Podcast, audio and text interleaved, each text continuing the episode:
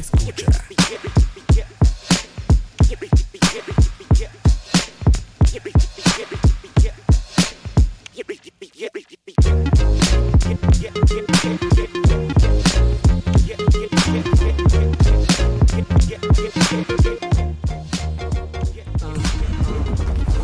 Oh, yeah, yeah, oh. Muy buenas noches a todas las pajeras y a todos los pajeros. Muy buenas noches, yo soy Diego y bienvenidos a otro lunes de paja o lunes de hoop, como diría Dani. Muy buenas noches a todos y a todas. Hoy más tenemos un programa con un tema que nos propuso nada más y nada menos Kevin. Kevin está en, anda, pero enrachadísimo, perros. Pero enrachadísimo. El departamento de producción está... pero volando. Acuérdense, hola, hola a todos los que están ahorita entrando con este podcast de suscribirse al canal de escucha y activar la campanita para que tengan notificaciones. Hoy vi, de hecho, que varias gente se suscribió, así que muchísimas gracias a todos ustedes los que se han suscrito. Uh, también saludos a los que están en Mixer y muchísimas gracias también a nuestros Patrons. Los vamos a estar leyendo al final del programa porque ustedes son los que aportan más ese pequeño granito. Son solo dos dólares al mes, que ustedes no saben cuánto nos ayuda para mantener todo esto a flote. Hay Teletón. Y sí, claro. Pero bueno, Pizarra. Pizarra. No, no, ya fuera de vara. eh, El programa de hoy está muy tuanis. Es un tema que nos propuso Kevin. Kevin quiere que habláramos un poco sobre un artículo que había leído con respecto a los artistas, los artistas musicales y sus problemas con la depresión, las drogas y demás situaciones. También vamos a traerles tres reviews para aquellos que los está azotando en este momento el coronavirus y van a entrar en... En, cu- en cuarentena. Les traemos tres reviews para tres películas que no les falten, para que no salgan de la casa nunca, digamos. Para que no salgan de la casa nunca. Y noticias. Don, don Dani, buenas noches, estás? Sí, aquí de vuelta, si el coronavirus lo permite, eh, para seguir sacando el programa adelante. El programa adelante. Uh-huh, obvio, los tres puntos dirían aquello. Excelente. Don buenas. Kevin. Eso. Ya empezó el programa, man. Eso, este, eso. Mae, bájale un. Mae, bájale un. Está demasiado alto. Un saludo a todos ahí en el. Ahí. Eh, como bájale un poquito. No, lo bajó un montón. Entonces. Ahí está bien, ahí está bien. Uh-huh. De llorar, eh, Kevin. Saludos a Doppel. Kevin, ¿cómo estás? Bien, bien, mae. Hoy hay un tema fuerte, pero sí, sí, voy a tratar de hacerlo que... un poco leve. Pero es muy importante hablar de estas varas, siento yo. Van sacando la cajita sí. de porque vamos y a sí, sí, mae, como siempre, un saludo ahí a todos en el chat, en el Mixer, en, y en todo YouTube, lado, en, en todos lados, al que nos escuchan en Spotify y demás. Dicen por ahí, uh. Jeffrey Araya, ¿es cierto que Kevin ya lo fichó Food T V? Saludos a Jeffrey. Eh, mae, eh, bueno, yo, yo di de- declaraciones ayer en la prensa. Ajá. Y no vuelvo a repetir, mae. Phil Barrera. Exacto, Phil Barrera ahí con... Con Lolita Yala. Con Lolita Yala. Qué risa Lolita Yala, idiotas. Pero bueno, muchísimas gracias a todos los que se conectan ahorita y los que están escuchándonos en vivo. Vamos a empezar esta hora de la paja, así que de Bolivia. Uh. Escucha. Bueno, muchachos, esta semana en, en, en, en relación a la semana pasada, que estuvo bastante cargada de noticias y demás, hoy no estamos tan tan desmadrosos, por así decirlo. No ha pasado tantísimo, nada más y nada menos. La plaga del coronavirus está más fuerte que nunca. Entonces, el coronavirus ya ha llegado aquí a Costa Rica. Eh... En el World Tour May, dos mil veinte. World Tour del coronavirus dos mil veinte. May, qué complicado, la verdad, porque yo ahora en la tarde estaba pensando en que qué loca la situación del coronavirus, que era como muy gracioso cuando estaba muy lejos. Por y supuesto. Y ahora man. que está aquí es como, uy, pero... La vara fue como, ya está en Estados Unidos y todo, pero yo qué. Ah, madre, es que ya está en Brasil, picha, madre. Ah, está en Argentina, uy, madre. México. Ah, llegó a México, ya, ahora sí es cierto, agárrense. Después es como, ah, mm, primer caso. Sí, y uno, perro, man. Uy, perro. Y después que dicen que hubo un médico en el, el hospital de Alajuela... que no sé qué, que propagó un montón de gente y un despiche. La verdad es que el coronavirus en este momento está afectando al nivel mundial en todos los sentidos, desde lo político, social, entretenimiento, deportivo. Hoy se confirmó que todo evento deportivo en Italia ha sido cancelado. Eh, no, y no solo en Italia, aquí también, man. Aquí en Costa Rica, eso es lo que iba, se hizo ya oficial. El gobierno ha cancelado todo tipo de evento masivo, es decir, conciertos, festivales y demás cosas que estaban por venir. Todo lo que tenía que ver con, con un pichazo de gente. Específicamente, bueno, se sabe que está cancelado el concierto de Guns N' Roses, de Kiss, el de Soda, creo que debe estar, no estoy seguro no, si está confirmado. Soda. No he dicho nada de Soda. El Transitarte sí está cancelado. Sí, lástima. Los X-Nights probablemente no creo que, no, que vayan a durar. No creo. Eh, también hay otros rumores.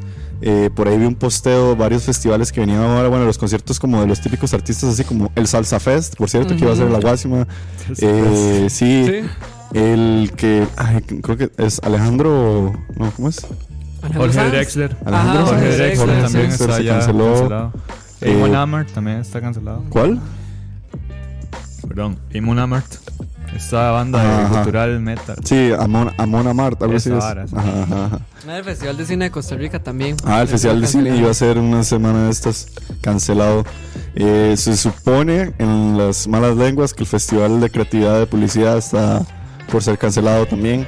Entonces, hey, como lo estábamos anunciando, o sea, es una situación difícil de controlar. Ya se salió de control aquí en Costa Rica.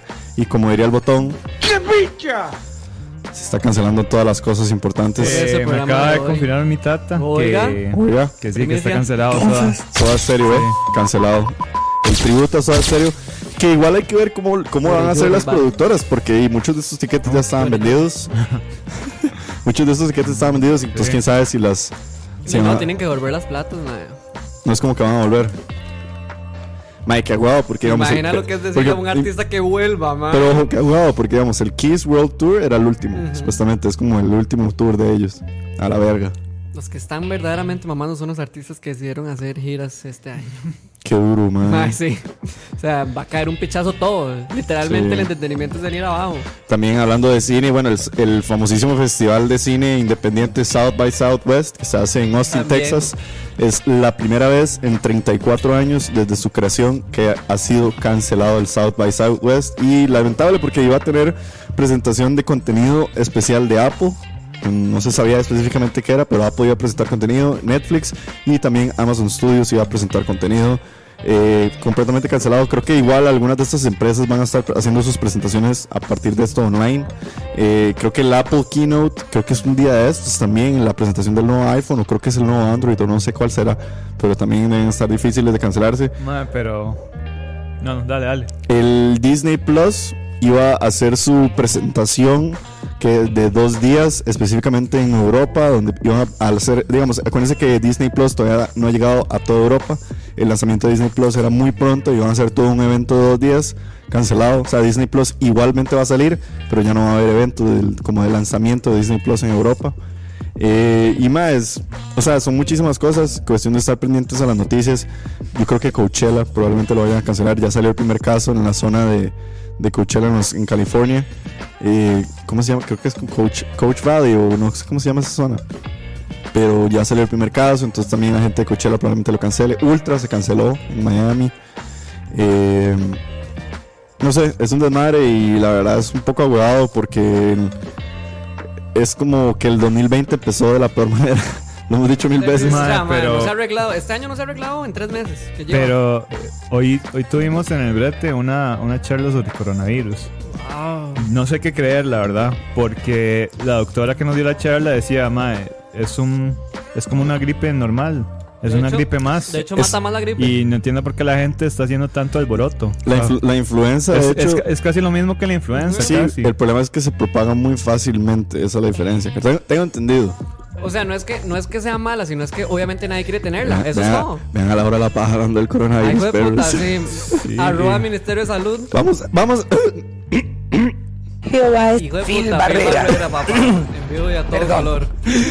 Vamos a llamar al especialista, al doctor Rodríguez. eh, Doctor Rodríguez, pasa adelante. Está en línea. Bienvenido. Bienvenido Bienvenido a la casa de la hora de la paja.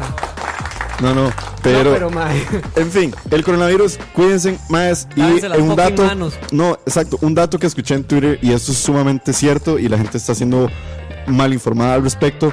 Las toallitas, el alcohol en gel y demás cosas que son antibacteriales no ayudan a prevenir el coronavirus porque son antibacteriales y el coronavirus es un virus. Wow. un virus viroso viral. Entonces, el mejor método para prevenir el coronavirus es lávense las manos agua y jabón, con agua y jabón. Y otra hora que, que dijeron en, en la charla, que no usen las mascarillas. Tampoco. Las mascarillas son para eso, la gente no sirve que para está enferma. Mierda, no sirve para nada. No, es para la gente que sí, está enferma. Sí, para la gente está enferma. Supo- ayuda a que usted no se toque la cara, es cierto. Ajá, sí, pero... pero... No, mae. No, mejor deser, déjeselas a los enfermos. No saluden con la mano, ya no beso de tres, ya no abrazo de siete. Sí, ni, sí tampoco. Ni nada, mae. No se puede hacer absolutamente nada. Si van a la California y una vieja o un mae se les pone, dígale, lo siento. Beso en el codo. O beso en el pecho. Eso se va a poner de moda, beso al pecho. ¿Sí? Usted le besa al pecho así.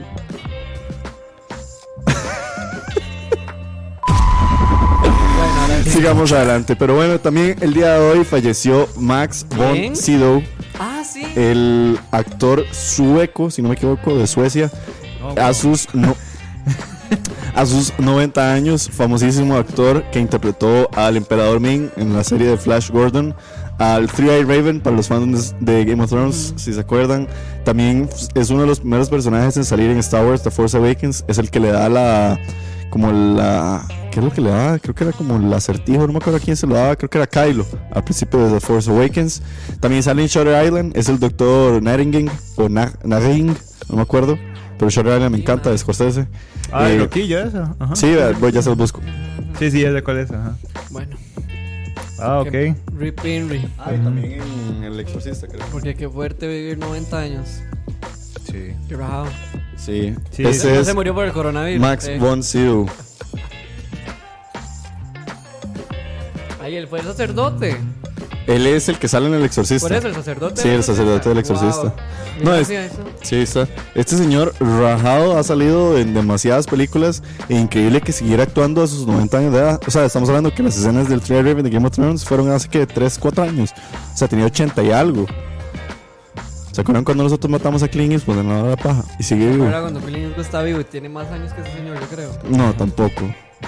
¿Cuántos años podría tener Clint Eastwood? No sé, pero ahí Clint Eastwood dirige y actúa. Fue Jesús también. Dice Jeffrey Ayala, sí, se murió el mae del Exorcista. Y es culpa de Aaron Ramsey, es cierto. Aaron Ramsey hizo gol ayer con la Juventus, entonces es culpa de Aaron Ramsey. Lo mató. ¿Fue, fue Jesús? ¿Esa maldición no se ha roto? No, no, sí. Ya Aaron Ramsey ha hecho estos goles. Pero, o sea, yo, siempre, wow. siempre es como coincidencia muy extraña, pero sucede. ¿El mae fue Jesús también? Vea, vea, arriba, arriba. Exorcista, Jesús. Ah, pero ahí no sabemos si es verdad. Ponga.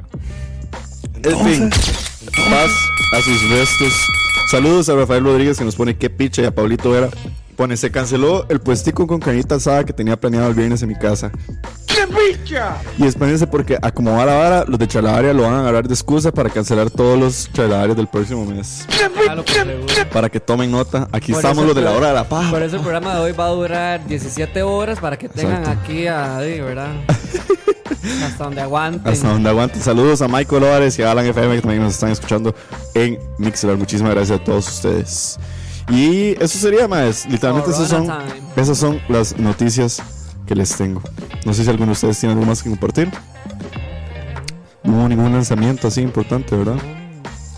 Se han calmado los artistas. Se han calmado los artistas. Pero bueno, pasemos a los reviews. Escucha. Ay, bueno, no, esta no, esta no me gusta. Pongamos como Star Wars, esa música esta. No vio. Esta está buena, esta está buena. Y bueno, la semana pasada, de hecho, se los dijimos y no lo cumplimos. Y por dicha nadie. Así somos nosotros. Nadie nos escribió nada. Por dicho. Eh, ah, se va tanto que son. Entonces. Entonces. Hoy está cumpliendo Bryan Cranston, sesenta y cuatro años. Ah, veo, hablando de Bryan Cranston, cumplió sesenta y cuatro años. Ayer, Man. anteayer. Ajá, el sábado. Mm, exacto. Entonces hace rato cumplió. Sí, pero, pero, pero bueno, saludos a, saludos a Bryan Cranston, fiel escucha del programa, ojalá, donde sea que nos esté escuchando. Ah, claro. Bueno, bueno, la semana pasada les habíamos prometido un review que no les dimos, pero ninguno de ustedes se dio cuenta. Y es el review del documental uh-huh. Camino a Roma, o en inglés Road to Roma, que wow. es oficial. Oh, oh, Belengua. ¡Hijo de puta! Ahora sí entiendo. Compra- Ahí está, ahora sí entiendo. Toallitas para bebé. Toallitas para bebé. Eh, buenas, buenas a Osquita, me dice muy buenas pajeros. Mae, Oscar Campos, de hecho ahorita que se acaba de conectar, deberíamos aprovechar e invitarlo a que hagamos el programa especial de mister Robot, la serie que terminó en diciembre. Uy, sí. Y no hemos tenido el chance de conversar sobre todo lo que fue sí, la gran cayendo. saga y serie de mister Robot. Así que, campitos, saludos y queda pendiente la invitación. Póngale fecha.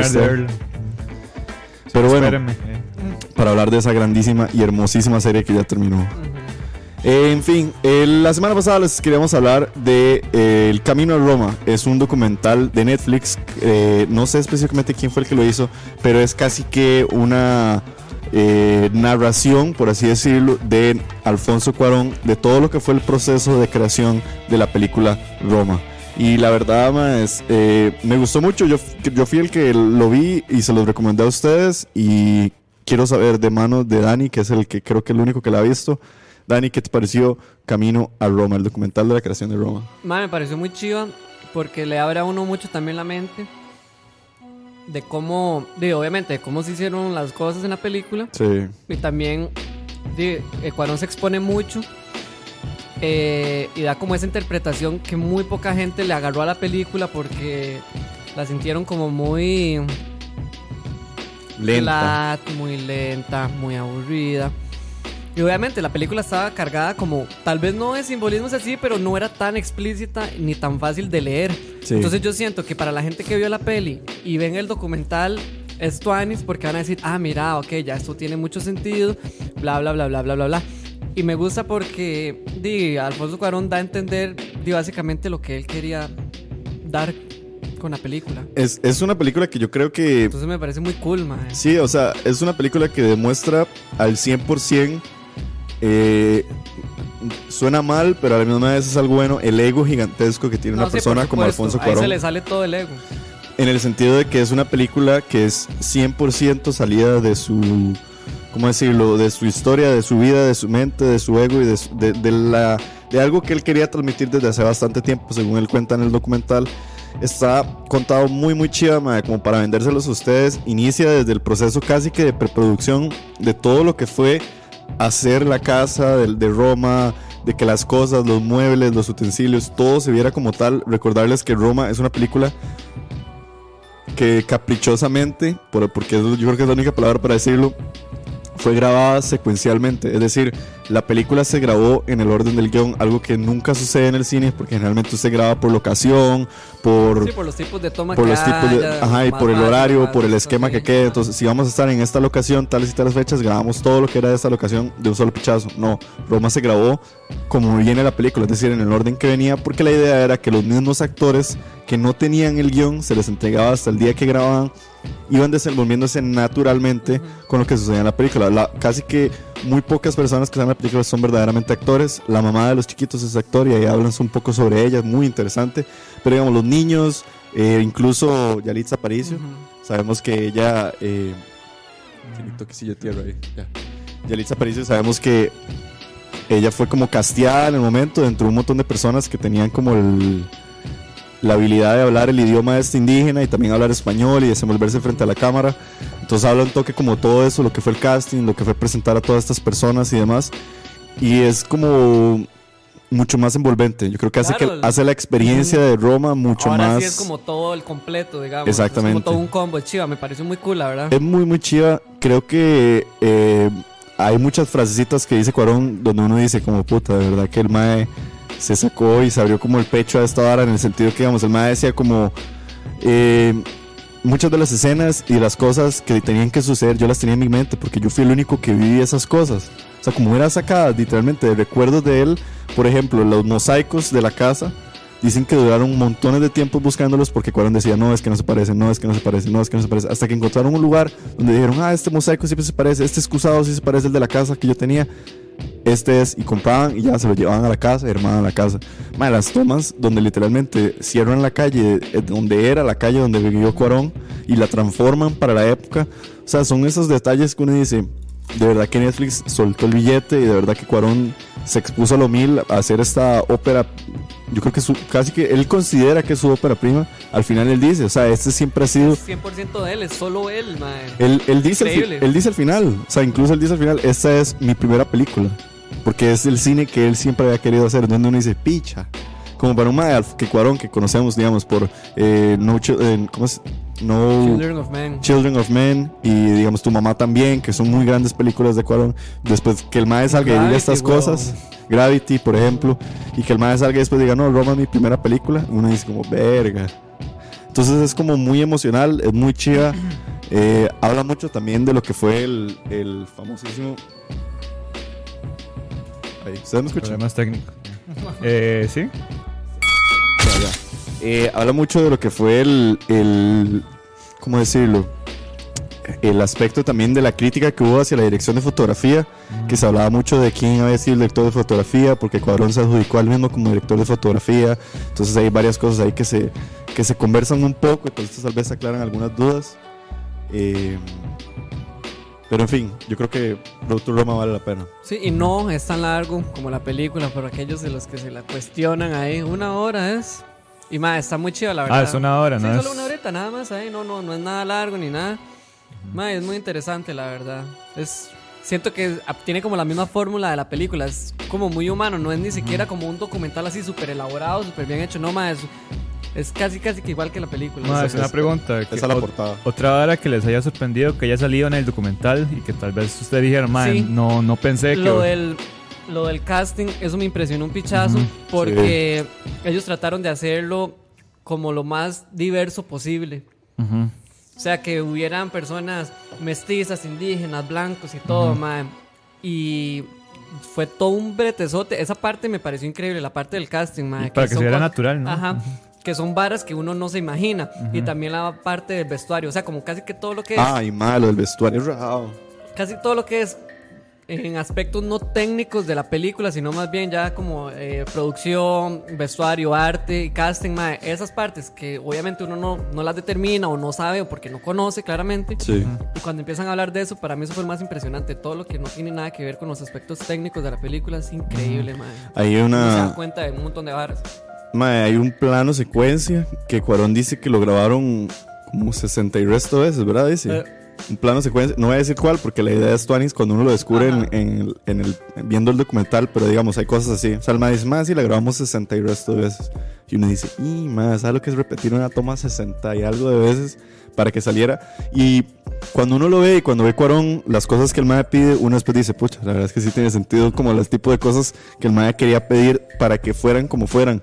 Y creo que también al resaltar ahí específicamente explican eh, la escena del hospital de Roma, sin spoilear mucho por si no han visto Roma, pero hay una escena casi que al final en un hospital, mae, que el, la explicación de esa escena y de cómo sucedió, mae, uno le explota la cabeza. Muy chido. O sea, es, es una escena que cuando uno la ve y después cuando uno la ve en la película se dice, claro, man, ahora todo tiene sentido.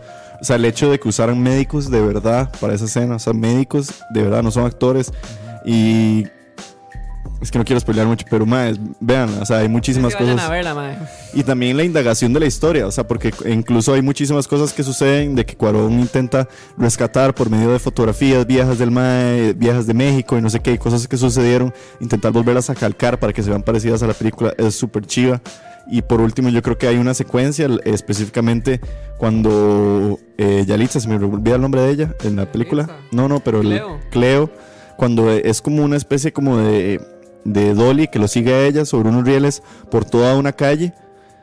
Mae, es increíble cómo, cómo hicieron toda esa calle y cómo hicieron toda esa escena y cómo montaron todas las tiendas, cómo montaron a todas las personas para que todos estuvieran haciendo lo que tenían que hacer. O sea, son esas barras que uno dice, bicha, de verdad que es, fue un bretezazo. Y no estoy diciendo que solo esa película, todas las películas son un bretezazo, uh-huh. pero de verdad que es como una peli de muchísimo amor y, y creo que verla y después ver Roma es la experiencia. No. Ver Roma y ver el documental para que no se spoileen la película. Bueno, sí. Para las personas que no han visto Roma, ¿verdad? Sí, exacto, exacto. Para vean los que ya Roma. La vieron, vean el documental todo sí, bien, exacto. Y luego retoman otra vez la peli y después van a decir, ¡y madre, sí! ¿Verdad? Dice por ahí Osquitar Campos, ¿qué, pero, ¿qué reclaman? Que si la, de por sí la película no es tan larga. Si la película, ¿cómo cuánto puede durar? Es que se siente larga, yo creo que es el creo reclamo de la gente. Menos de dos horas, creo. O eran las, las dos horas completas. Vamos a ver, ya le digo cuánto dura Roma. No me acuerdo, ma, es que... Roma, vamos a ver... Dura específicamente dos horas quince. Ahí están las dos horas, ¿eh? dos horas quince, sí. Hay películas más largas en sí, realidad. Sí, hay más largas. Gravity es cortísima, dura hora y media, digamos. Es que se siente larga. Sí, se Pero... siente pesadona. Se siente pesadona. Se siente larga. Pero bueno, esa es la película que les traemos Dani y yo, el documental, para que se lo puedan tirar. Está en Netflix, Camino a Roma. Ahí tienen la recomendación. Escucha. Y yo les traigo otras dos recomendaciones. La semana pasada me fui al cine, uh, el miércoles fui al cine antes de que se fuera de cartelera a ver, yo les había dicho el lunes pasado que fueran a verla, porque creo que eran los últimos días para disfrutarla, la película The Gentleman, la última película de Guy Ritchie. Ok. Ok, okay.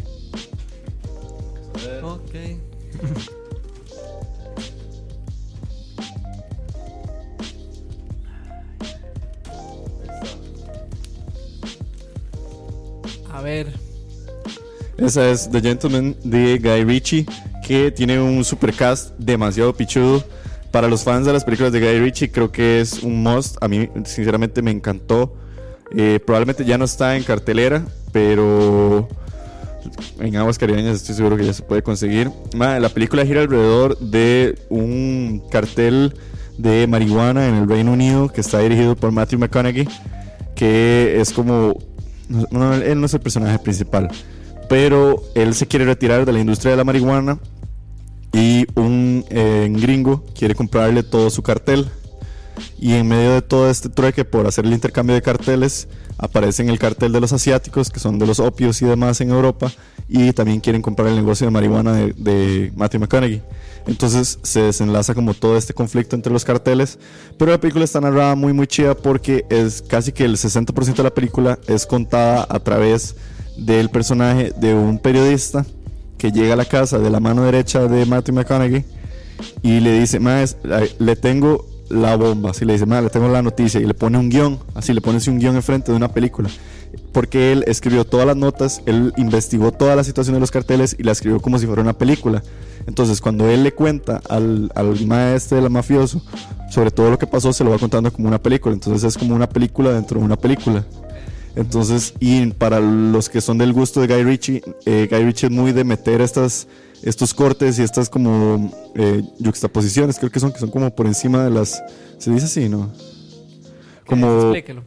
Por así decirlo, eh, el, el, digamos, el actor en un momento dice, imagínense una película de treinta y cinco milímetros así, en uno de estos proyectores bien viejos, corte a un proyector donde se enciende, empieza a correr el proyector, se sale como el humo, uh-huh, uh-huh. Regresamos a la película y ahora la película se ve como si fuera de treinta y cinco uh-huh. milímetros, que está corriendo, la, el, el, ¿cómo se llama? El aspect ratio cambia y demás. O sea, como que él es muy de trastornar visualmente lo que se está viendo para hacer entender más allá de, de contar lo que está sucediendo. Él es como muy de así, de meterte mucho en la peli. Eh, los personajes están geniales, maes. Hay, hay, eso sí, hay que verla con subtítulos, porque todos hablan como ingleses y algunos como escoceses y como irlandeses, y hablan demasiado rápido y tal vez eso es demasiado no confuso, no se les entiende ni picha. Pero maes, es cómica, es entretenida, es corta. Eh, y bueno, yo quería traer la recomendación para que la vayan a buscar en aguas caribeñas. ¿En el cine no, entonces? Maes, creo que no, bon. Yo okay. creo que ya no está en el cine. Eh, y también tiene muchísimo, tiene una escena genial que yo creo que cuando la vi yo dije, man, esta vara fijo les va a encantar a ustedes, porque tiene un hay, eh, en medio de todo este despiche entre la mafia in, con los chinos y demás, hay un, por así decirlo, un fight club de unos negros que son unos monstruos de la M M A que se ven involucrados en el despiche de las drogas por pura casualidad. Entonces, y los madres son todos hijoperos y hacen videos de hip hop y, y son unos voladores de pichazos así legítimos, y además se meten en esta bronca. Entonces es como, no sé, como que se junta el hambre con las ganas de comer, y el, los últimos treinta minutos de la película son geniales, porque es como, como resolver todos los clics y todos los casos, muy al estilo de Guy Ritchie. Guy Ritchie, digamos, por ejemplo, si han visto las películas de Sherlock Holmes. Ajá. Las últimas, las de la Iron Brad Pitt, la que sale. Él hace una que para mí es su mejor película, que es Snatch. Esa. Snatch es genial. Esto se siente de hecho muy parecido a Snatch. Ajá. Es casi como, como Snatch dos con más plata. Entonces, eh, si les gustó Snatch. Ah, de... ¿hay segunda parte de Snatch? No, no, no, no digo ah, yo, okay. se ah, siente, okay, okay, okay, okay. Se ya, siente ya, como ya, si hubiera sido Snatch dos. Ajá. Eh, si no han visto Snatch, más quiero vean. verla, más sí. Snatch, Netflix. Snatch, sí, creo, okay. estuvo, estuvo, no sé si todavía está en Netflix. Esa quiero verla porque pero Snatch es genial. Esta es como Snatch dos, eh, y eso es todo. O sea, yo creo que cast, un megacast. Si les gustan las películas de Guy Ritchie, muy buen guión y, y es entretenida. Sí, Guy Ritchie es mucho de esta vara, como mafias, ¿no? Sí, y o como, como de películas. Sí, es como de, de varas de... Como crimen y esas, ese uh-huh. tipo de varas. Y misterios, sí, uh-huh. digamos. Y todas sus películas casi que tienen como desenlaces, como de cosas que empiezan a cliquear al final de la película. O sea, uno lo ve en las películas de Sherlock Holmes, todo es como, ajá, ah, sí, y es sí, que sí. él tenía sí. un lapicero escondido, que significaba que no es que... Entonces todas las cosas empiezan como a cliquear hasta el final de la película. Entonces es muy chida. Esa porque... es como su, su marca, su, sí, su no sé. firma, ¿no? Su él firma. Tiene una muy, muy buena, que no sé si la han visto, que también que se llama Rock and Rolla. Que también ah, es muy chido. Sí sé cuál es. No soy tan la fan, de Gerard Butler, ¿no? Ajá. Ajá. Madre, Rock and Roll es genial. O sea, creo que Guy Ritchie tiene eso, como dice Dani. O sea, te, te tiene que gustar el estilo de él uh-huh. para que te gusten las películas de él. Porque sí es es, es como decir, como este bon, el de el de Baby Driver, ¿cómo es que se llama? El que la Wright. Ah, Edgar Wright. Ajá. El, es como ese, o sea, son como un estilo muy marcado que te tiene que gustar. Entonces es muy chida, muy, muy chida, y no podría dejar de recomendar The Gentleman. Bueno, por ahí dice, hola, hola, M. Andrea, ahí está su compita, el del anime. Dice, se cancelaron los próximos. El fan destacado. El fan destacado. Ya, ya se le diste la insignia. Ah, ya le diste la insignia. Dice eh, André que si se cancelan los próximos, escucha por coronavirus. Dice, mientras, probable. Si eh. alguno se muere, probablemente lo cancelamos. Pero bueno, esa es la... recomendación número dos que les traigo. Y la última recomendación que les traigo es la peor película que he visto en recientes. Entonces, ¿para qué la van a recomendar? Sí, ¿para qué fue a verla? Porque quiero ba- ¿para qué fue a verla? Porque quiero basurearla. Segundo, ¿para qué la van a recomendar? Es una mierda. Porque quiero basurear. No, porque en realidad tengo un... Bueno, entonces cáguesela y no la recomiendo. No, no la voy a recomendar, pero es porque sinceramente tengo un eh, ¿cómo se cómo le... una batalla espiritual con esa película muy severa. Gracias. La película se llama... Todavía está en el cine, por si la quieren ir a ver, es una mierda. Pero la recomiende. Es que ocupo, eh, ocupo que alguien la vea y que concuerde conmigo. Se llama eh, El Hombre Invisible o The Invisible Man. Es un es de esta cadena del famosísimo Dark eh, Universal o Universe, el universo de los monstruos de, eh, de Universal, donde supuestamente iban a tener a, a Drácula y al Hombre Invisible y a todas estas personas. Ah, sí, la Liga Fantástica. Algo ajá, así, no, ahora sí, ajá. Era como supuestamente un intento de eso, de Universal. El punto es que es como la clásica historia del Hombre Invisible y la chica, como es una típica película muy slasher, ¿verdad? El Hombre Invisible que persigue a la chica y como todo el thriller y el, y el suspenso y el miedo. Eh... Pésima, o sea, pésima, pésima, pésima. La verdad es que me pareció sumamente... ¿Por qué no le gustó? Ahora sí cuente. Ma, el guión es una porquería. O sea, los personajes son una mierda, literalmente. Los, los, o sea, el cierre de la película, ma, el guión es súper... Así como... ¿ah? O sea, como que uno se queda así como... ¿Qué putas acaba de pasar? O sea, de verdad es súper extraño porque... había escuchado muy buenos reviews de la película y de hecho esta es mi batalla espiritual. La película tiene muy buenas críticas, pero son Entonces, muchas críticas divididas. O sea, hay mucha gente que la quiere, pero también mucha gente que la odia como yo, y me causa como mucho eh, intriga saber a las personas que les gustó por qué les gustó, porque sinceramente yo no le rescaté nada. O sea, la película no tiene buen suspenso. O sea, no es así como la mejor película de miedo ni de suspenso que he visto jamás. El, el personaje de ella es como super shitty. El personaje del malo también es una porquería. Solo hay, digamos, literalmente solo hay una cosa en toda la película que yo rescato, que literalmente es un evento que sucede en la película que yo creo que nadie se lo esperaba. Así, de esas cosas que suceden así como, ah, madre, bueno, eso estuvo cool. Pero después de eso se queda como muy plana. Lo más que yo rescato, y yo les dije a las personas con las que yo fui a ver, yo dije, madre, se nota que el, el director de fotografía fue como que el que dijo, sí, yo sé que este proyecto es una merga, pero no me importa, me voy a pulir. Porque de verdad hay algunos, encu- hay algunos encuadres que uno dice, mae, se ven tuanis. O sea, hay algunos encuadres que yo los veo y yo digo, mae, no se ven tan mal. Pero todo lo demás es bastante, bastante mierda. Pero me intriga, o sea, eso es lo que me intriga. Como que, no sé si alguien que, la está, que ya la vio comenta, a ver que, o lo, que la vaya a ver y que luego que la vayan a ver y luego me, me escriban, escriban en el Instagram de escucha, o es, no, me escriban en, en Twitter o me escriban en Instagram. Porque si les gustó, eh, al final de cuentas el cine se trata de esto, ¿verdad? Siempre lo hemos dicho, hay personas que les gusta, hay personas que no les gusta. Pero más, no sé, a mí me parece bastante verga. No sé si ustedes han escuchado algo sobre la película. No, ni idea, o sea, no, no, no. no tengo la menor idea de cuál o sea, película es, man. Sí, hice tráiler y, y, y yo pensé que era como... Ah, esa es la de Elizabeth Moss. Ajá, ajá, exacto. Pero todo el mundo más bien le ha echado flores al papel de la mae. Fatal, güey. A mí no me gustó Puta, para nada.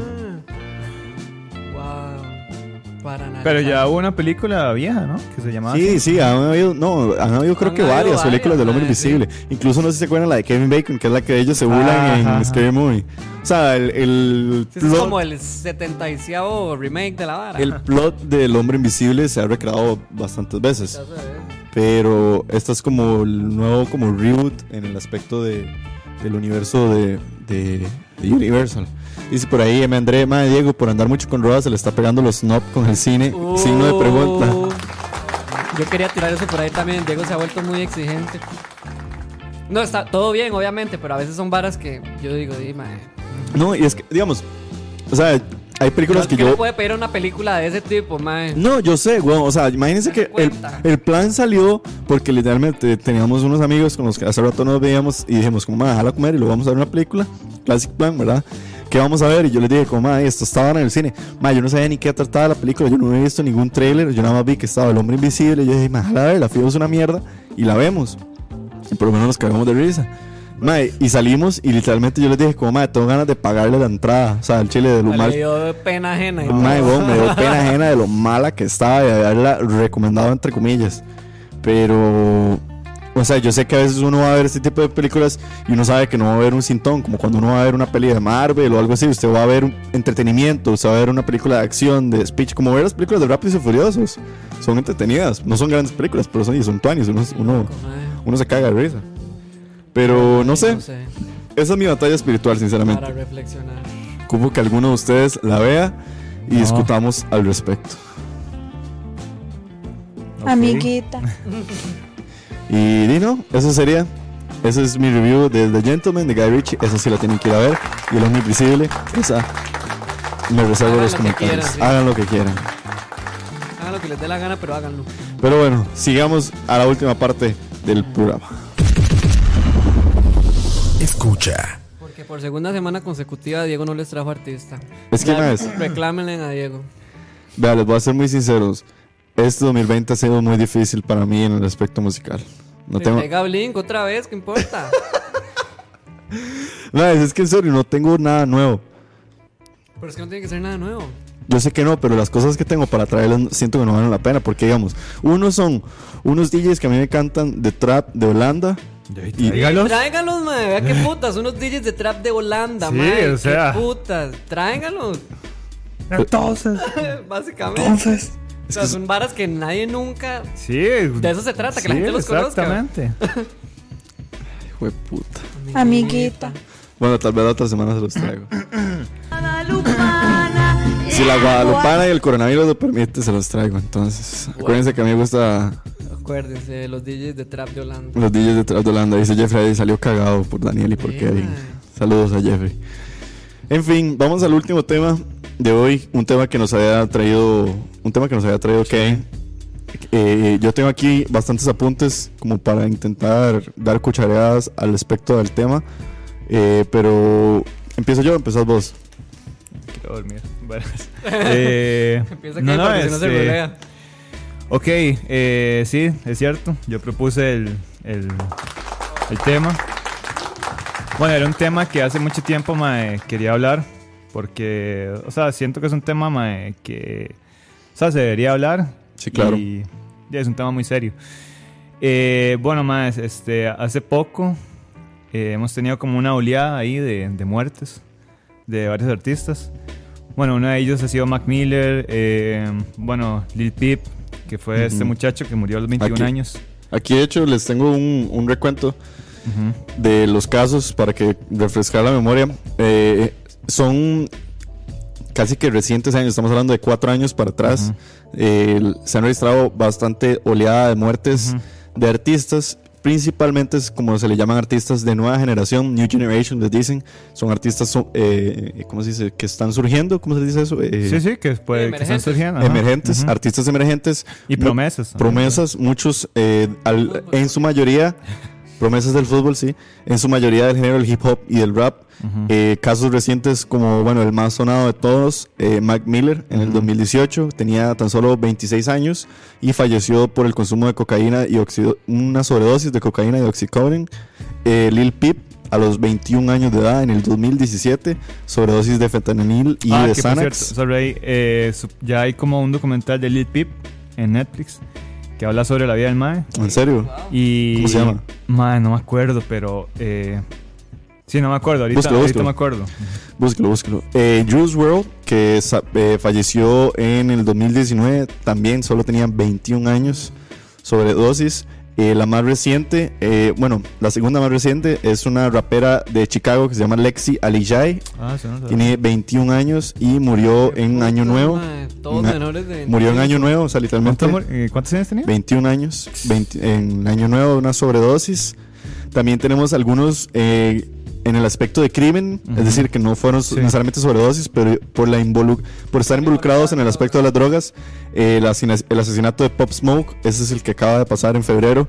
Eh, a Pop Smoke uh-huh. lo mataron en Los Ángeles, tenía solo veinte años y eh, la policía eh, dice que una de las situaciones por las que se cree que se pudo dar el asesinato es porque él, sin darse cuenta, posteó su, la locación de su casa en redes uh-huh. sociales. Y se cree que eso hizo que, que lo fueran a buscar y se desatara todo el asunto y lo terminaron matando. Eh, el famosísimo XXXTentacion eh, o XXXTentacion o Tentación eh, fue asesinado en el dos mil dieciocho en Florida. Eh, literalmente iba saliendo, creo que de un, eh, sí, un shop, una joyería o nada. No, de sí. una venta de carros oh, no, y lo balearon. El mismo día que se murió XXXTentacion, eh, asesinaron a Jimmy Wopo, otro rapero. Eh, el mismo mismo día que lo mataron, este es un rapero mucho más pequeño, pero de la zona de Detroit, creo que por ahí. Eh, Smoke Dogg, que tenía solo veintiún años, compañero de gira de Drake, de nada más y nada menos que Drake, ah, fue asesinado afuera de un nightclub en Toronto con veintiún años. Imagínate. Y el otro, ya este sí es el famosísimo Nipsey Hussle, Nipsey Hussle, que lo asesinaron en el dos mil diecinueve saliendo de una tienda de ropa en Los Ángeles. Ese tenía treinta y dos años. Nipsey Hussle tenía treinta y dos años. Joven. Y también. Sí, estaba joven, pero. Ma, que vacilón porque apenas... Todos son en los últimos cuatro años. Sí. Estamos hablando de uno, dos, tres, cuatro, cinco, seis, siete, ocho. También tengo otro por aquí. Este es... Dos por año se van. Eh, Lil Mouse. Eh, le dispara... Tiene dieciocho años. No sé, si no sé cuál es. Eh, Lil Mouse tiene dieciocho años. Le dispara... Tenía.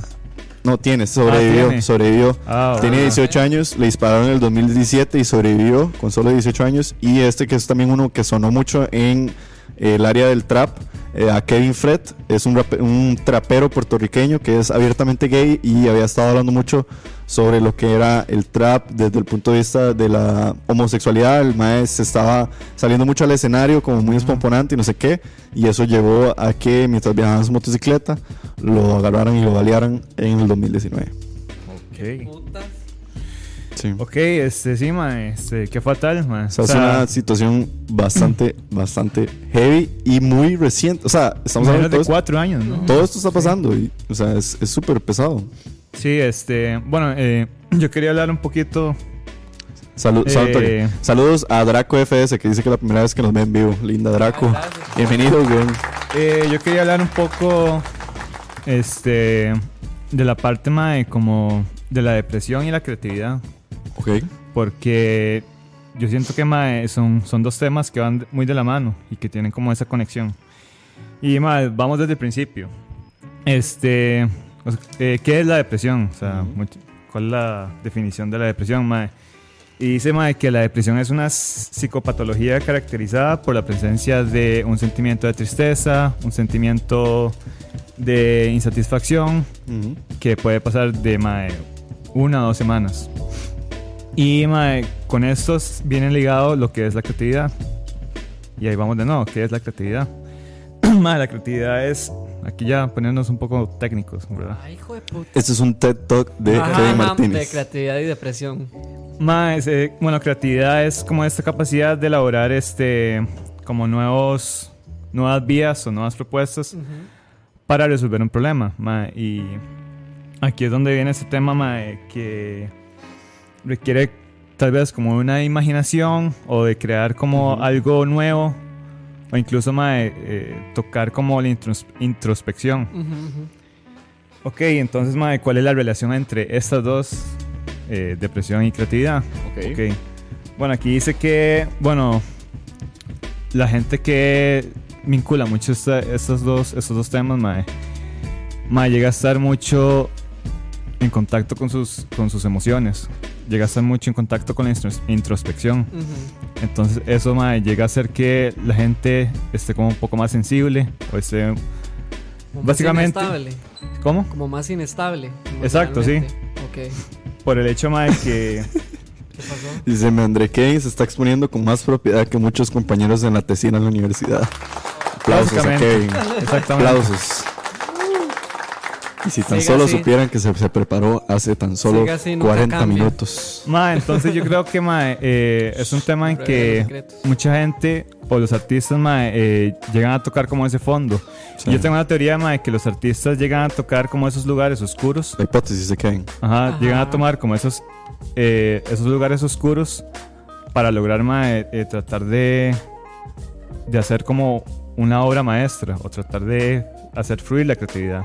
Yo ¿Y creo, qué es lo que pasa, mae? Sí, dale. Que aportarle también a eso, que es algo que estuve leyendo en varios de los artículos que encontré, que no solo es ese sentimiento de, de, de, as, de sacar la siguiente gran, uh-huh. el siguiente gran éxito, el siguiente gran rompemercados, también es el mismo crecimiento tan rápido que tiene la sociedad y la industria de la ah, música, sí, obvio, uh-huh. influenciado muchísimo por las redes sociales. Estamos uh-huh. hablando de que hoy en día la industria exige que cada cierto tiempo tengamos que tener un artista nuevo, que un artista sí. nuevo, que, un, que quién es el próximo gran artista, sí, sí. quién es el, el, el, el próximo gran Justin Bieber o el, el próximo, próximo Michael Jackson, Michael Jackson uh-huh. el gran Billie Eilish en este medio. caso.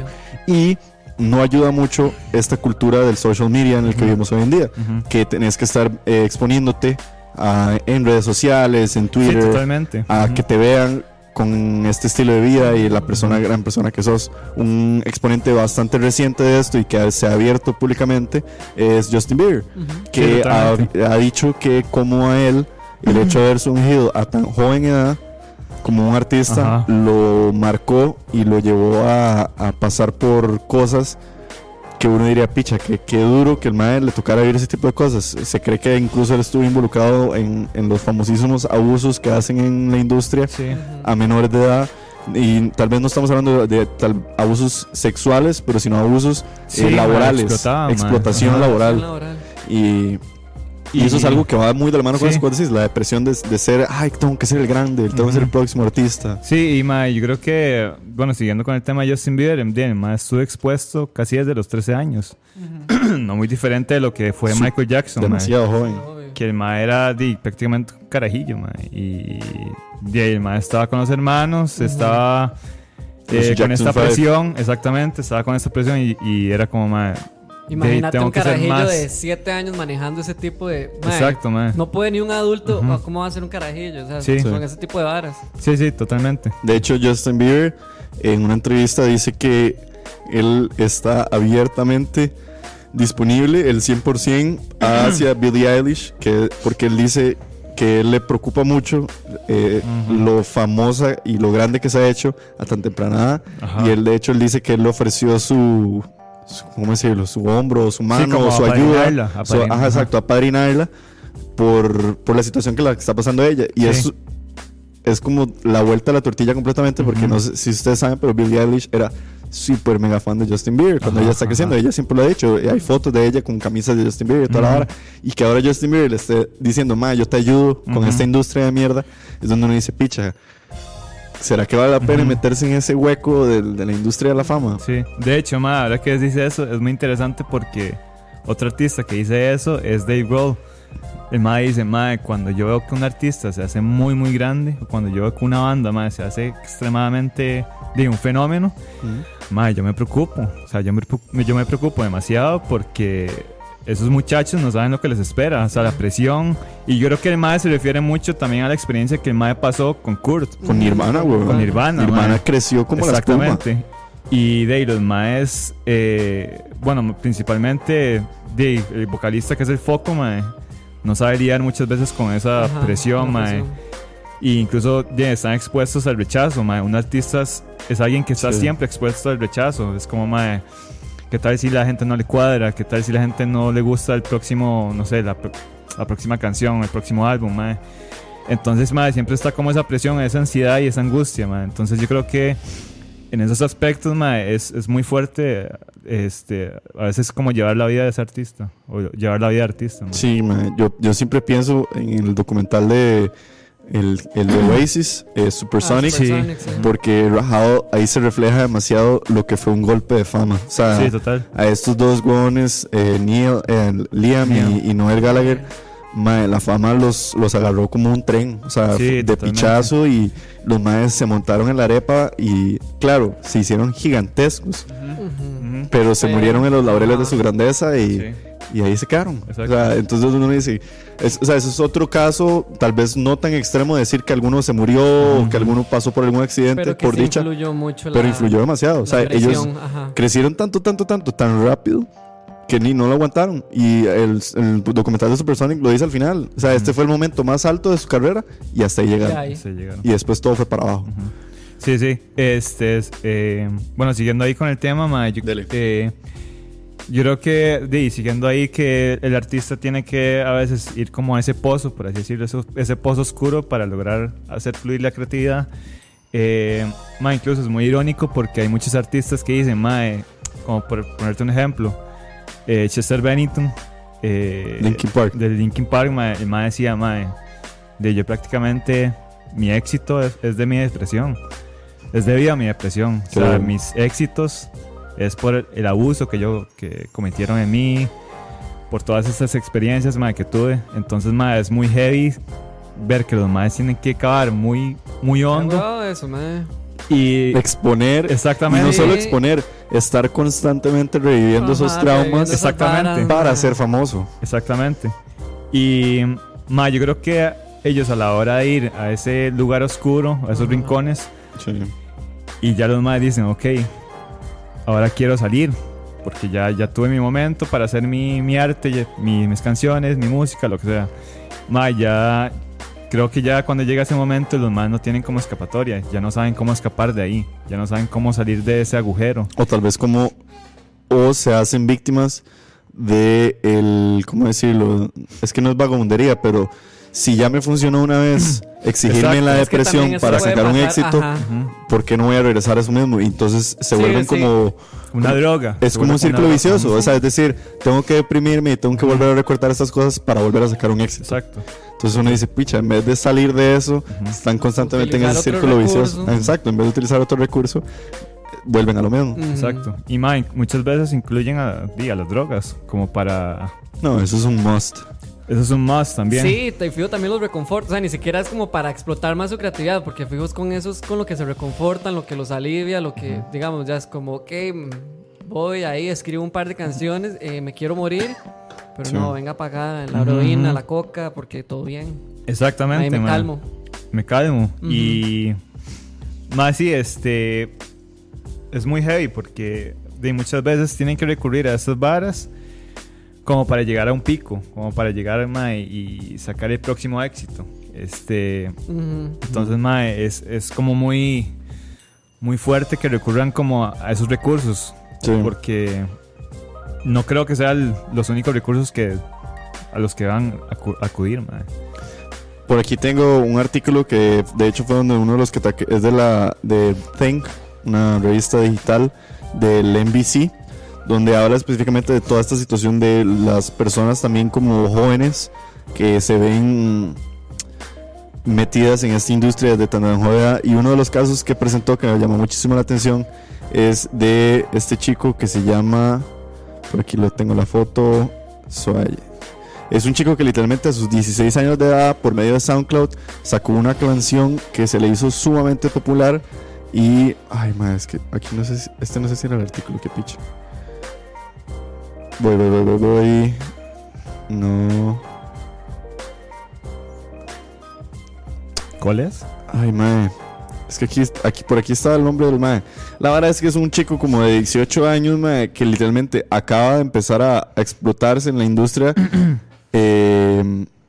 Un productor que fue el que lo encontró, por así decirlo, el mae dijo, mae, no quiero cometer el error que se ha cometido con muchos de estos eh, jóvenes. Y eh, el mae, con su éxito de SoundCloud y demás, empezó a llevárselo en giras. Pero el mae literalmente decía, mae, nosotros empezamos a cumplir reglas básicas dentro de la gira. Estamos hablando de un mae de diecisiete años que se está yendo de gira, y su mismo productor se dio cuenta de decir, Si lo veo muy cansado, no toca. Okay.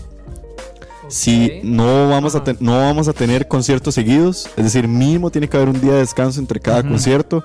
El mae siempre tiene que estar bien alimentado. O sea, no estamos hablando de que el mae va a comer comida mierda, sino que el mismo uh-huh. productor dice, usted tiene que comer sano, uh-huh. porque mente sana, cuerpo sano. Sí. Eh, cuerpo descansado, el mae le exige que duerma. O sea, el mae le dice, mae, usted tiene que dormir, usted tiene que descansar, porque el mae, el productor lo que decía es, mae, estamos hablando de un niño, ¿sabes? Es, es claro, es un artista, es un famoso, es un mae que la gente lo quiere ver en los festivales y no sé qué, pero sigue siendo un carajillo de diecisiete años, que el mae se abraza sobre todos estos grandes ejemplos de mierda que han pasado, y el mae dice, no quiero cometer el mismo error.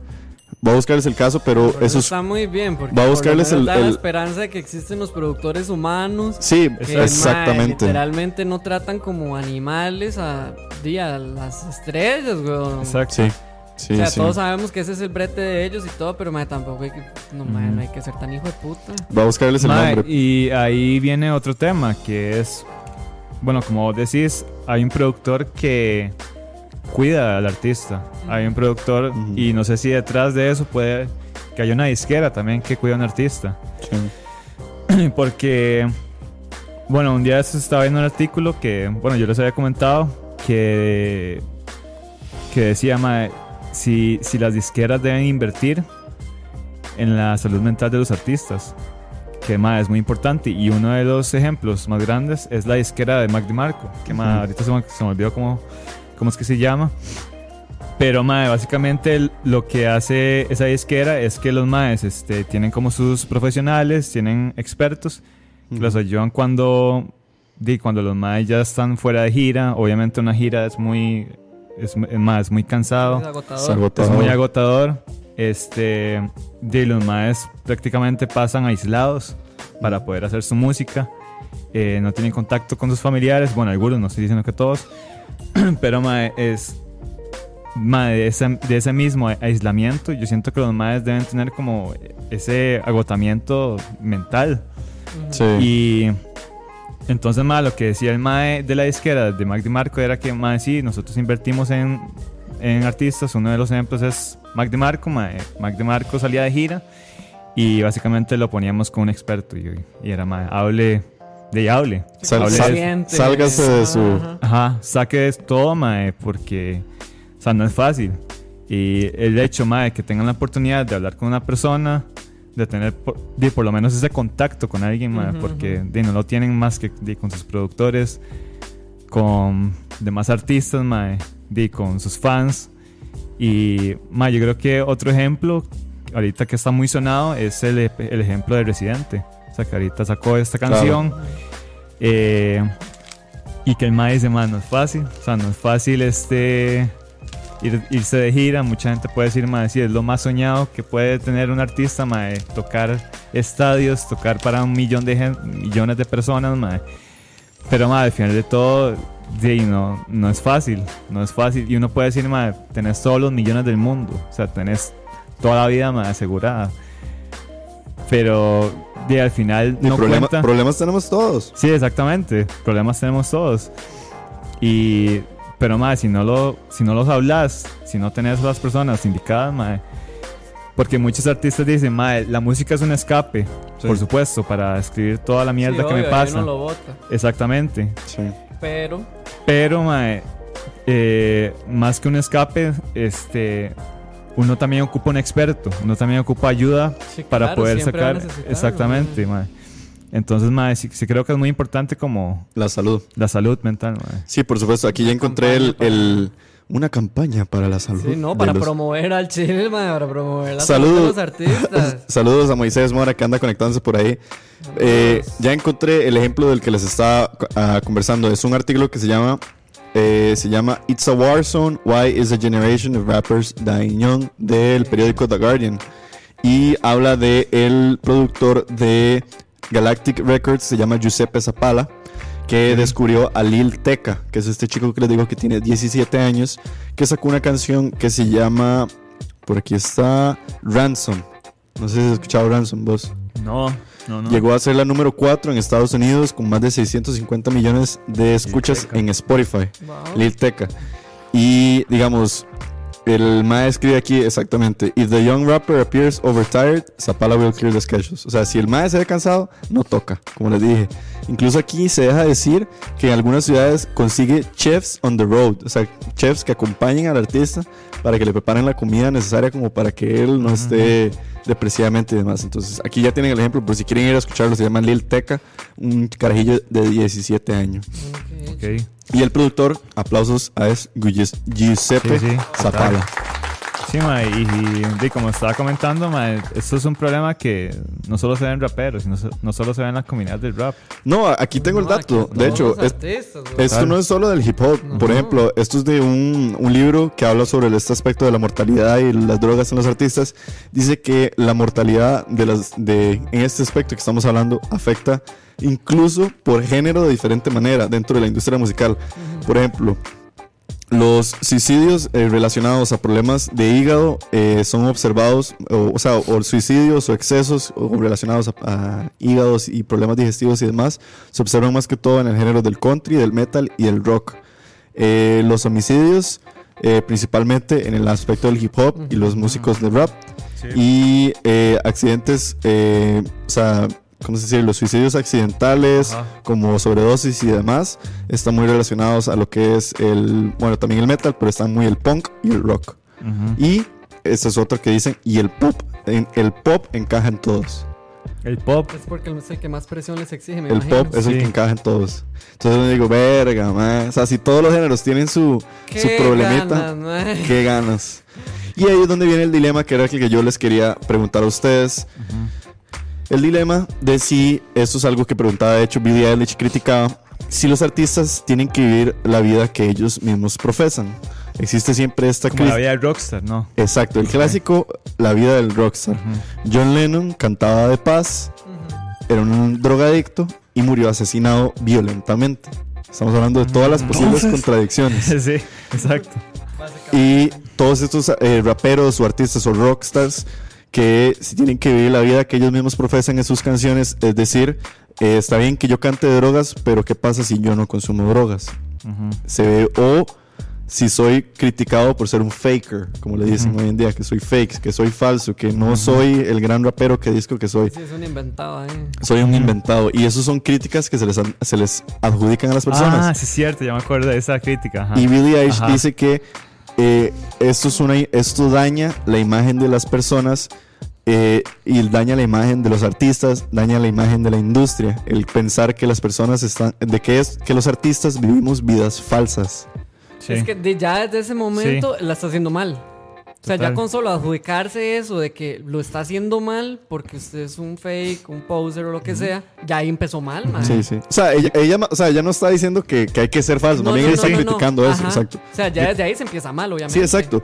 Pero qué difícil ser un gran hip hopero y, ma, eh, y, y ser como sí, pacífico. De hecho, no este... No vende, no vende. Yo siento que, ma, la gente sí quiere autenticidad.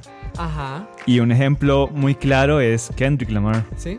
Sí. Kendrick Lamar habla sobre drogas, uh-huh. habla sobre la vida difícil del barrio, del uh-huh. gueto, pero él habla desde la perspectiva de él. Uh-huh. O sea, él ha- uh-huh. no, él no habla desde la perspectiva como mae. Sí, mae, yo, yo era de Compton. Ajá, yo culeo. Sí, yo, sí, yo, exactamente. Ay, yo disparo. Ajá, exactamente. Exacto. Él decía, mae, no. Yo voy a hablar de mi historia, ajá. yo voy a hablar desde mi perspectiva uh-huh. y de las historias de los demás, ¿por qué no? Sí. Y más, yo creo que, o sea, sí se puede ser alguien auténtico. Sí. Y Dave Kendrick es una prueba de ello. Y yo creo que hay muchos más artistas también, man. Sí, aquí de hecho Luis Caldera, saludos a Luis, acaba de poner un ejemplo clarísimo. Dice, madre Diego, por ejemplo, los maes de Ghost, con, con toda esa fachada diabólica y satanista, pero quién sabe si por dentro ellos son de cristianos sí, o sí. evangélicos. Exacto. Es donde yo digo, madre, más bien yo aplaudo eso porque ellos saben que es un show. O sea, el mismo Tobias Forge, el cantante de, de Ghost, el mae admite y sabe que es, que es un espectáculo. O sea, es un show. O sea, lo que ellos hacen es... es o sea, no es como que Tobias Forge es satanista y reza todas las noches al sí, diablo. Sí, sí. Y a... No, el mae sabe que lo que el mae hace es una pantomima y es parte de su sí, sí. rol como artista de la banda en la que él confort, en la que él está. pero él tal vez tiene su vida por aparte y como músico, por así decirlo. Él, él tiene otros proyectos, exacto, y demás. Pero qué difícil es encontrar estos tipos de ejemplos. Exacto. Vea, digamos, el caso disonadísimo hace poco de James Hetfield, que hasta hace poco volvió a salir de rehab, que estuvo bastante tiempo, creo que como desde agosto, septiembre estuvo en rehab. Metallica ha tenido que cancelar giras, no solo por el coronavirus, sino por la situación del M A D. Uh-huh. Eh... Y digamos, lo de James Hetfield siempre todo el mundo lo, lo, lo lleva hasta el punto del día en que murió Cliff Burton. Sí, ajá. Cliff, cuando muere, ¿verdad? Ellos estaban en su peor momento de las drogas y todo el despiche. Y marcó. Se tan... murió por un accidente, ¿no? El, sí, el bus en el que manejaban se volcó y Cliff se murió. Eh, pero digamos, son ese tipo de situaciones como ya traumas también que nunca logran superar. Uh-huh. Entonces, sí, como vos decís, uh-huh, hay muchísimas cosas que pueden pasar en la, en la vida de estas personas, porque son personas como todos, sí, nosotros. Sí, total. Que también uno debe decir como... Hay que saber cómo ponerse en los zapatos de ellos, tanto sí, como entenderlos, uh-huh, y así. Es, es complicado. Sí, es muy complicado. Pero sí, a lo que digamos de, de si la vida del artista tiene que ser fake o falsa, vos decís que hoy en día se, se aplaude más ser verdadero. Sí, totalmente, madre. Totalmente. Y... Es que ya todo el mundo se da cuenta. O sea, ya... Ajá. Como hay tanta información y todos sabemos todo ya, madre. O sea... Sí, también. Creo que es... Es más, es que no, tal vez la palabra creíble no, sino dice, tal vez como más aceptado, sí. Sí. Encontrar a alguien auténtico tal y como es, ya no los artistas de antes de fake it till you make it, ¿verdad? Porque, fake it till you make it, qué buena esa frase, man. Porque, di, di, man, los artistas viejos eran así. ¿De Motley Crue? ¿No han visto el, la película de Motley Crue, la que está en Netflix? Es, sí, sí, ajá. Es una es así, sexo, drogas, sí, y sí, rock and sí, roll. Sí, sí, total. Este, man, sí, yo creo que también hay artistas que dicen, esto es un show. O sea, este es un show también, eh, eh, hagámoslo un poquito más interesante. Y, y uno de esos artistas... Y madre, logran separar su vida de artista como su vida personal. Algo que a, al noventa por ciento yo creo que les cuesta, les cuesta un, un vergasazo. Sí, exacto. Eh, bueno, Alex Turner es uno de ellos. Uh-huh. El mae es un personaje. Pero ah, sí, el mae es... El mae sabe separar muy bien como ese... Ajá. Ok, sí, yo estoy haciendo un personaje, pero... Pero yo no soy así. Yo ¿eh? no soy así, exactamente. Entonces, aquí viene la pregunta. ¿Sería la, in- la industria musical una mejor industria si los artistas no mintieran? Mm, no que no mintieran. Qué difícil que ellos no mientan, porque si a uno les funcionó la fórmula, mentira que la van a dejar, porque sí, eso es lo que les vendió. Porque todavía hay artistas que hacen eso. Una pregunta más, sí. No sé. Porque también sí, a veces es tuanis escuchar el despiche, el, supuesto, y, el, y el, el desmadre, y digamos. Verlos, no verlos, mae. Sí, yo dije, uy, mae, qué despiche se tienen esos maes. Ajá. Pero una vida cien por ciento verdadera también para la industria de la música sería positivo, ¿no? Sí, obvio, pero sería sí, muy aburrida. Sí, exactamente. No exactamente. Sería el entretenimiento, uh-huh, que es, no sería lo que vamos a consumir, porque obviamente uno como espectador espera un montón de varas más diferentes, no sé, cosas raras. Sí, porque... Morbo, el... mae. El morbo. Al final, mae, eso es lo que, lo que hacen ellos. Son entretenidos. Entre- ¿Cómo se dice? Entrete- Entertainers, sí. Pero entonces, ajá, entonces, las exigencias que ellos tienen también son de su audiencia. O sea, es culpa de uno. Uno mismo, pero creo que no, más que todo la gente que está detrás de ellos. No, ni, siquiera son la, ni siquiera es como la audiencia, ni el público, ni sus fans. Es más bien los que están detrás de los artistas. Productores, disqueras. Productores, y... disqueras. Personas que se envuelven en esos negocios, ellos siento yo que son los que más. Obviamente los fans exigen otro, otro porcentaje más, pero tal vez sí, no tan dañino. Es que qué difícil encontrar algún artista que los fans mismos los hayan matado por... Uh-huh. No sé, el ejemplo... Es que no, no hay ningún ejemplo que yo diga, mae... Selena. ¿Selena? Selena la mataron los fans. También. Bueno, este, el despiche con Britney Spears, ¿se acuerdan cuando Britney la mae... Britney Spears cuando ajá, se rapó? Pero ahí influyeron los dos, digamos, toda la gente que estaba detrás, como su papá y todo esto, y obviamente los fans. Uh-huh. Sí, total. Michael es... Jackson también, Michael Jackson. Mae, los destruyeron los fans, los, la familia, la mae. familia, Michael Jackson. Entonces, sí, yo creo que hay dos partes ahí que juegan, pero tiene más peso la gente que está detrás del artista. ¿Quién es para ustedes, digamos, ya me dieron algunos ejemplos de artistas verdaderos? Kendrick Lamar es un artista sumamente verdadero. Alex Turner es un artista verdadero. ¿Quién más dirían o sea, ustedes? El mae se sabe separar la vara. Por eso sí. Ajá, él separa la vara. Exacto. No es un faker. Ajá, exacto. Y yo creo que los... En el mal sentido. Sí, exactamente. Ajá, total. Eh, Otro ejemplo. Sí, ¿quién podrían decir ustedes que valga la pena decir como, uy, si es que este mae sí es verdadero? Kevin Parker, yo siento que es un mae muy verdadero al super, estilo de él. Totalmente, sí, súper verdadero. Yo creo que es muy, muy real. Creo que las cosas de las que habla, mae, Y esa es otra vara, mae, que el mae habla de... O sea, el mae habla muchas varas tristes, ¿sí? Y yo creo que eso hace al final que di, la gente se identifique con él y quiera escucharlo más. Entonces, yo también mae... siento que es que, lo han, digamos, estos ejemplos que estamos dando, ellos lo han sabido manejar. O sea, porque sabemos que ellos fueron... Han tenido errores, claramente. Ajá, sí, sí. Pero, pero, digamos, se mantienen. Uh-huh. No, no se les sale de las manos. O yo no sé si es que ya más bien la cultura esa del artista rockstar, despiche, se ha ido cambiando un poco. Porque, digamos, los vemos, son artistas que empezaron como... No son nadie, tienen un éxito, los más se hacen famosos, pero no se despichan. Uh-huh. De hecho, en el entonces, digamos, es como todo bien. En el artículo que encontraba, de hecho, eh, se habla de que el uso de narcóticos... como lo que son, ¿verdad? El, el, el Purple Drank, el Xanax y todas estas drogas que se han puesto muy de moda, todos los opioides en Estados Unidos que se han sí. puesto muy, muy de moda, han perdido su eh, catch de fashionista, su catch de cool, su catch de, de ah, esto es demasiado pichudo. Sí, sí, un caso, digamos, trendy, como el de Lil, el, Lil Xanax o Lil Sax, que es como este mae que, era un, que sí, salía sí, con sí, Noah que, Cyrus, ajá, ajá. que incluso él dice que él se quiere cambiar su nombre como artista, porque él se llama Lil Sax, creo que eso, Lil Nax. Sí, sí, Lil Xanax, una Lil San, sí, una hora sí, que es del Lil Xanax, San, el Lil San, el Lil San ajá, pero es de X A N, que viene del Xanax. Y él dice, mae, yo me quiero cambiar el nombre, porque el mae claramente tuvo sus broncas de sobredosis y demás, la muerte de Lil Peep los afectó muchísimo a muchos de ellos. Y muchos de ellos dicen, mae, me quiero cambiar el nombre, o sea, no quiero volver a cantar de esto. Muchos dicen que quieren dejar de consumir el famosísimo Lil, el Purple Drank, que es codeína sí, con ajá. alcohol. Eh, entonces, tal vez hay esperanza. Sí. Tal vez. De ojalá. Sí. Bueno, en artistas independientes, sí. Y yo creo que es, más, es por eso que muchos se van independientes. Sí. Porque madre, tiene total libertad. Sí, porque volvemos a lo mismo. La gente que está por detrás no los, ma- no los llega a manipular tanto o a joder tanto. Saludos a Christopher sí. Prendas, dice hola maes. Saludos. Saludos. Pero sí, maes, este... esos son mis apuntes, Kevin. No sé si vos tenés algo más. Mae, no, este... Creo que... Aport... Creo que puse en la mesa todos los temas, todos los puntos wow. que hice, hice probar, mae. Y... mae, sí, yo creo que es muy importante... que las disqueras, los productores, como este ejemplo que, man, que pusiste, eh, surjan estas nuevas protejan, visiones. Sí, protejan a, a sus artistas. Los fans, man, los mismos fans tienen y que, que proteger. Los, los fans man, tenemos no, que proteger no a nuestros tóxicos, artista. Sí. Porque, si man, tanto lo quieren, no lo maten. Se están muriendo muchas promesas. O sea, se murió Mac Miller, que man, era una promesa musical. Y, man, sí, yo creo que man, no hay que matar el arte. No hay que matar el arte. Sí, y también es importante, más allá de todo esto, entender que esto no es nada nuevo. Sí, sí, exactamente. Esto ha venido pasando en la industria del entretenimiento y en la fama desde siempre. Eh, desde la mismísima Marilyn Monroe, que murió de sobredosis uh-huh. por las exigencias que tenía como figura femenina en su momento. Eh, es algo que va a seguir sucediendo, lamentablemente, pero la idea es ver como desde qué punto de vista uno como fan... como dice Dani, no exigir tanto.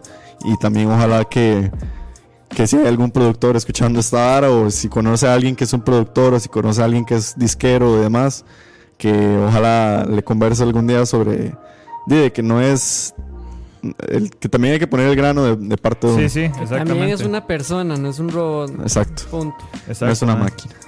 Pero bueno, muchachos, ese es el tema. Es el Muchísimas tema. gracias a Kevin. Uh, Nos pusimos muy... Estuvo muy heavy shit. Estuvo heavy, pero... muy analítico. El próximo tema va a ser más alegre. Bueno. Ah, bueno, que... Okay. Usted es el que maneja el de los temas, entonces... Porque el departamento de producción ahora es acá. Exactamente. Ay, bueno, y por último, antes de irnos, un fuertísimo... ¿Cómo decirlo? Eh, no es un abrazo ni una felicitación, sino un... Eh, una exigencia de parte de todos nosotros como sociedad después del día de ayer, que fue el Día de la Mujer. Yo creo que más allá no se trata de felicitar a las mujeres por esas mujeres, sino se trata de seguir luchando por, y por eso, por la igualdad, por, por de reconocer que hace de, falta, de reconocer abiertamente de que hace falta mucho por parte de todos, de todos, sí, para que la sociedad esté mejor. Entonces a, a las fieles escuchas, uh-huh, de que estábamos con ellas y que, y que si tienen una amiga, si tienen una hermana, si tienen una madre, preocúpense y protéjanlas a ellas, y también aprendan de todas ellas, porque también y al final todos vivimos juntos y aprendemos todos juntos. E igual para los más. Igual para los más. Entonces, saludos a todas y a todos. Y por último, vamos a leer la lista de nuestros Patreons que siempre nos ayudan. Acuérdense, se pueden meter a eh, patreon.com slash escucha. Y eh, ahí se pueden suscribir a los diferentes eh, tiers que tenemos. Creo que ahorita solo tenemos el tier de dos dólares y el tier de cinco dólares.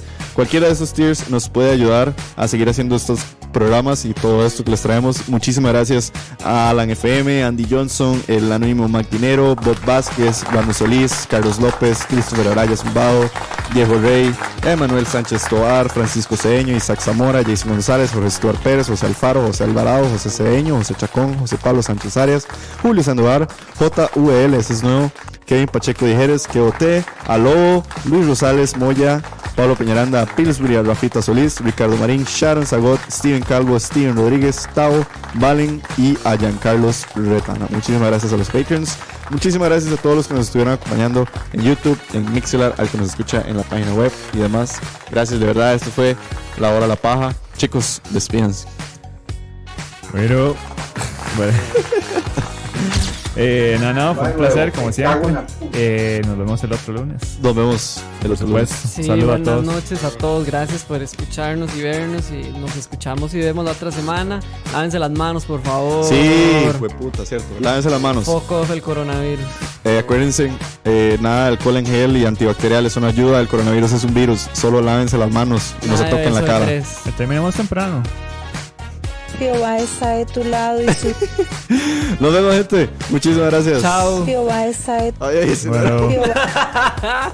Ey, man, se le enredaron.